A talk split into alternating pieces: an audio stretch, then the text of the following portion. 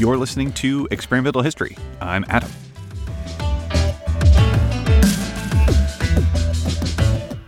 And this is Brain Training Begins in the Hips, uh, subtitle A Response to a Reader's Question. Um, and I'm going to do this, as always, in one take. A reader recently DM'd me this question on Twitter. I started typing a response, but then it got out of hand, so I thought I'd just post it here. Quote, this is the message.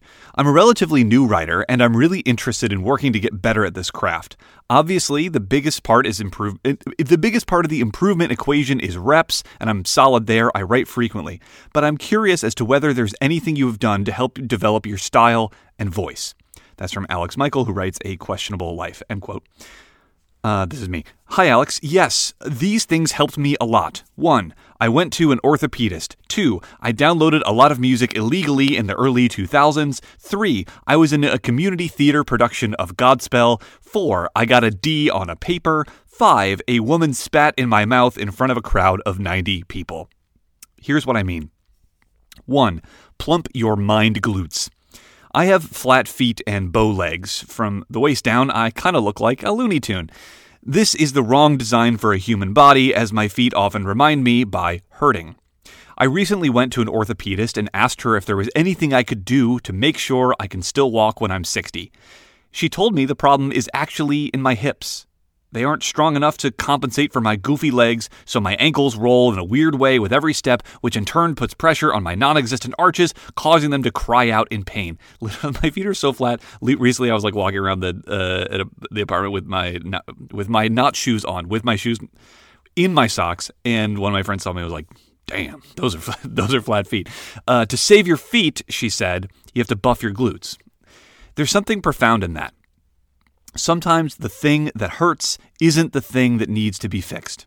And if causes and effects can become estranged even in the short distance of a human leg, imagine how hopelessly separated they can get in the infinite space of a human mind. I feel like in my stupid aside, I've ruined the point of this, uh, which is that the, the doctor said the problem isn't your feet, it's your hips. Um, your feet hurt, but you need to fix your hips. But if you don't appreciate that, you'll treat the brain like it's a big, dumb lump of muscle, as if you can make certain parts bigger just by squeezing them over and over. This is only true for the stupidest, simplest tasks, and is not at all true for the complicated, mysterious tasks. To improve at anything interesting, science, law, friendship, whatever, re- repetition won't be enough, and it might not even help. Parenthetical here. One of my friends is a clown, and once when I was watching her practice her routine, I asked her how she got so good at it. She said something like, I got good at juggling by juggling a lot. I got good at being a clown by, as a kid, coming home one day and discovering my dad's dead body. End quote. That's that is a sad but true story and parenthetical. All that is to say, if you want to get better at writing, maybe the best place to do it isn't at the keyboard. You've got to go find your mind glutes. I'm there I'm not sure where yours are, but maybe it'll help you if I show you mine. 2. Nobody's business but the Turks. I grew up in the middle of nowhere in Ohio. Culture doesn't grow there naturally, it has to be imported. Fortunately, inside my house were two boxes that could beam it directly into my brain. One was the television, which gave me terrifyingly not for kids content like Invader Zim, a show about a little weird alien trying to invade Earth. On one episode, Zim teleports other kids' organs into his own body, becoming engorged with dozens of kidneys and miles of intestine. On another, Zim develops a giant pimple that can hypnotize humans. It makes more sense when you learn that the guy who created Zim was previously most famous for a comic called Johnny the Homicidal Maniac, in which the protagonist has to kill people and paint a wall with their blood, or else a terrible monster will escape. I read not only Johnny, but also its spin offs Squee and I Feel Sick. The other box was the cable modem. There were a few glorious years in the early 2000s when you could get any song you wanted for free on the internet, except the FBI might arrest you. I became a prolific copyright criminal at 11 years old, using LimeWire to nab over 350 hours of music, including the entire discography of They Might Be Giants, a nice weirdo band for nice weirdos. I turned 13 listening to them sing, The spiraling shape will make you go insane. I turned 20 to the tune of, Look me in the eye, tell me when you'll die. Parenthetical, I loved uh, They Might Be Giants so much that their name is still spray painted across an entire wall of my childhood bedroom, a matter of much dispute between me and my mom, who lovingly allowed her son to have a taste of freedom 19 years ago and has been published, punished for it ever since. And parenthetical.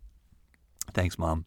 The electromagnetic waves that came out of those two boxes irradiated my DNA and made me weird. When I was five years old and adults asked me what I wanted to be when I grew up, I told them soldier. At 16, I told them writer. TV and the internet did that to me, and thank God. None of that has anything to do with writing. It's not like I learned subject verb agreement from Istanbul, not Constantinople, and yet it has everything to do with writing because when I've put fingers to keys, that's who I am. Some kid from the Midwest who got shot through with weird rays, one part Rascal Flatts, one part corn casserole, one part Johnny the homicidal maniac, and my job is to be that person and to say the words that person would say. Number three. Hey, soul sister, ain't that Buckminster? hey, soul sister, ain't that Buckminster Fuller? Uh, even when you are a certain way, sometimes it's hard to be that way because it seems like being some other way would be better. Don't write how you write, write how they write in the New Yorker. the New Yorker, all pretty like. They win awards for it, you know. The antidote to this is, I think, being in a youth production of Godspell in 2006. There, an eager young director who did certainly not aspire to direct com- youth community theater in Sandusky, Ohio, will teach you how to do baggy panties, iron pelvis, which is an exercise where you walk around like you are wearing baggy panties and have an iron pelvis.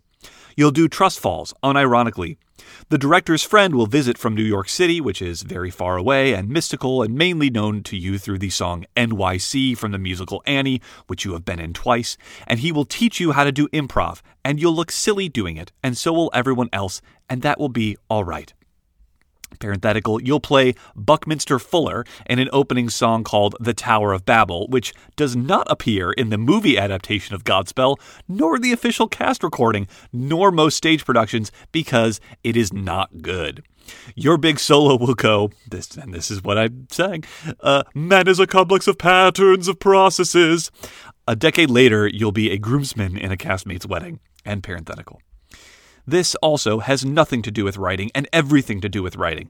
If you can do something stupid like portray the inventor of the geodesic dome in a 70s musical, and if, if this does not cause lasting tissue damage nor permanent pariahship, and instead causes lifelong friendships, then what's so scary about looking dumb? Number four, God trick or God treat. So great, now you're yourself and you're not afraid about it. People are going to love you, right? No, some people will not like you at all. Developing a style and a voice inevitably means pissing someone off. There are lots of people out there and they don't all like the same things, so becoming less generic will give somebody something to hate about you. Finding your voice means figuring out what you wouldn't mind being disliked for. You have to have, have to find some way of being where sorry, you have to have have to find ah, man i really did not do a good job writing this sentence. Who am i to tell anybody how to write? You have to find some way of being where if someone came up to you and said i don't like the way you are you would say that's all right. I still think this is the right way to be. I found mine in my junior year of college by disappointing my professor in a sociology of science class. I despised that class because it made me read stuff like this quote, and there's some bad words in here, but an academic is using them, an academic, so that's fine. Um, vision in this technological feast becomes un- this is a quote vision in this technological feast becomes unregulated gluttony. All seems not just mythically about the god trick of seeing everything from nowhere but to have put the myth into ordinary practice. And so like the god trick this eye fucks the world to make techno monsters zoe Sofoulis calls this the cannibal eye of masculinist extraterrestrial projects for excremental second birthing. End quote I secretly hoped the professor had assigned some academic gobbledygook as a test, and I would pass it by showing up to class and declaring, This week's reading was a bunch of gobbledygook.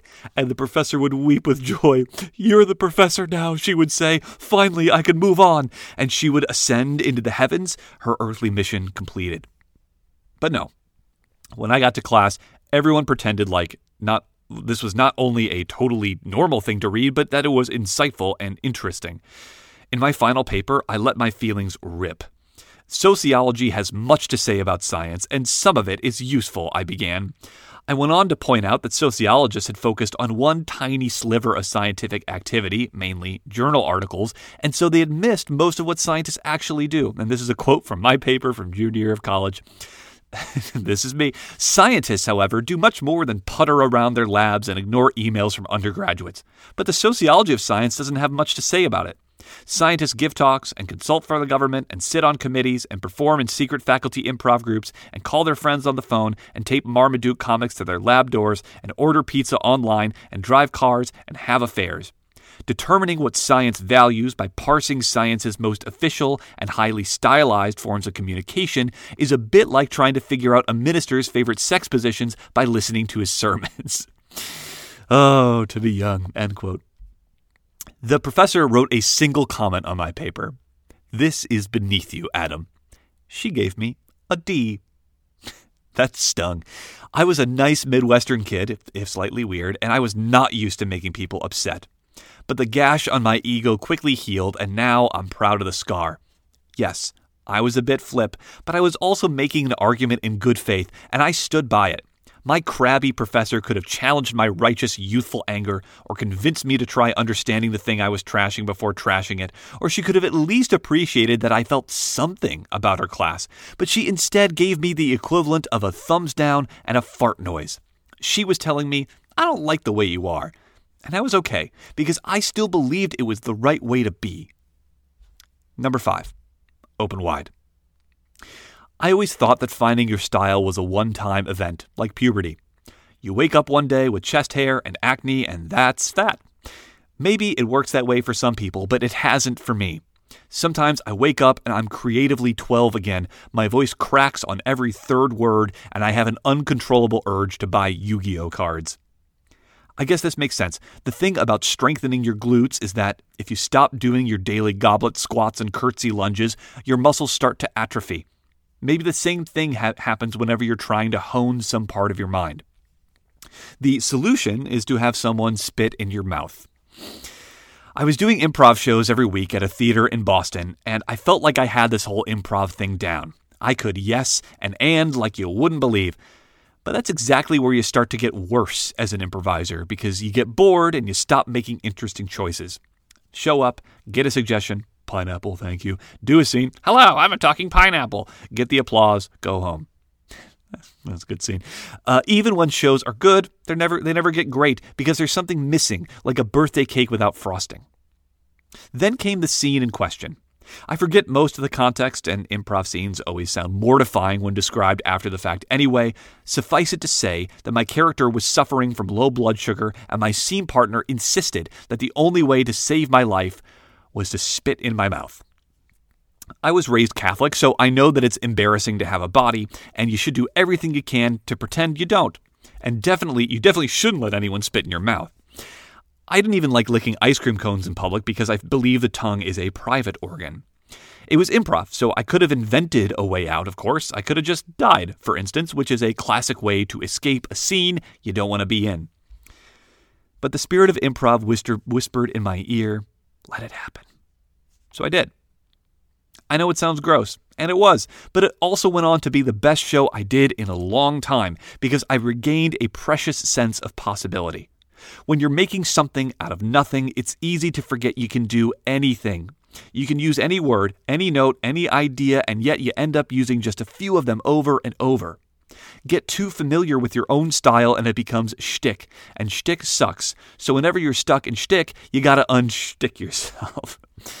okay. Uh, I actually have a more recent post called So You Wanna Debog Yourself about exactly that.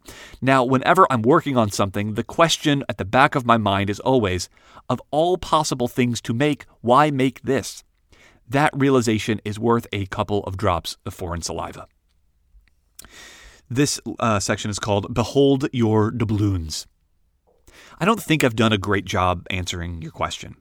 Maybe this isn't a you, maybe this is a you can't reach the brain through the ears kind of situation and what we're trying to talk about just doesn't fit inside sentences. Regardless, here's a go at summing it up. It up. We each own a treasure chest bursting with one of a kind riches, experiences that no one else has ever had and that no one else will ever have again. Finding your voice is a matter of cracking open that chest and beholding your fortune. You don't have to write about those experiences, though you, you can if you want to. What you really have to do is write with them. If you ignore them, if you're disappointed in them, if you wish they were something else, this is an affront to yourself and it will prevent you from ever producing anything that makes you feel proud. Whenever I create something I don't like, it's always because I'm doing an impression of another person, usually the person I think I should be. Parenthetical See Sasha Chapin's If you have writer's block, maybe you should stop lying. For me, this isn't unique to writing. It's how I do science, how I talk to people, and how I make irrevocable life decisions. But what do I know? This works for me. All I can really say for certain is make sure you wear shoes with good arch support. Sincerely, Adam. That's experimental history.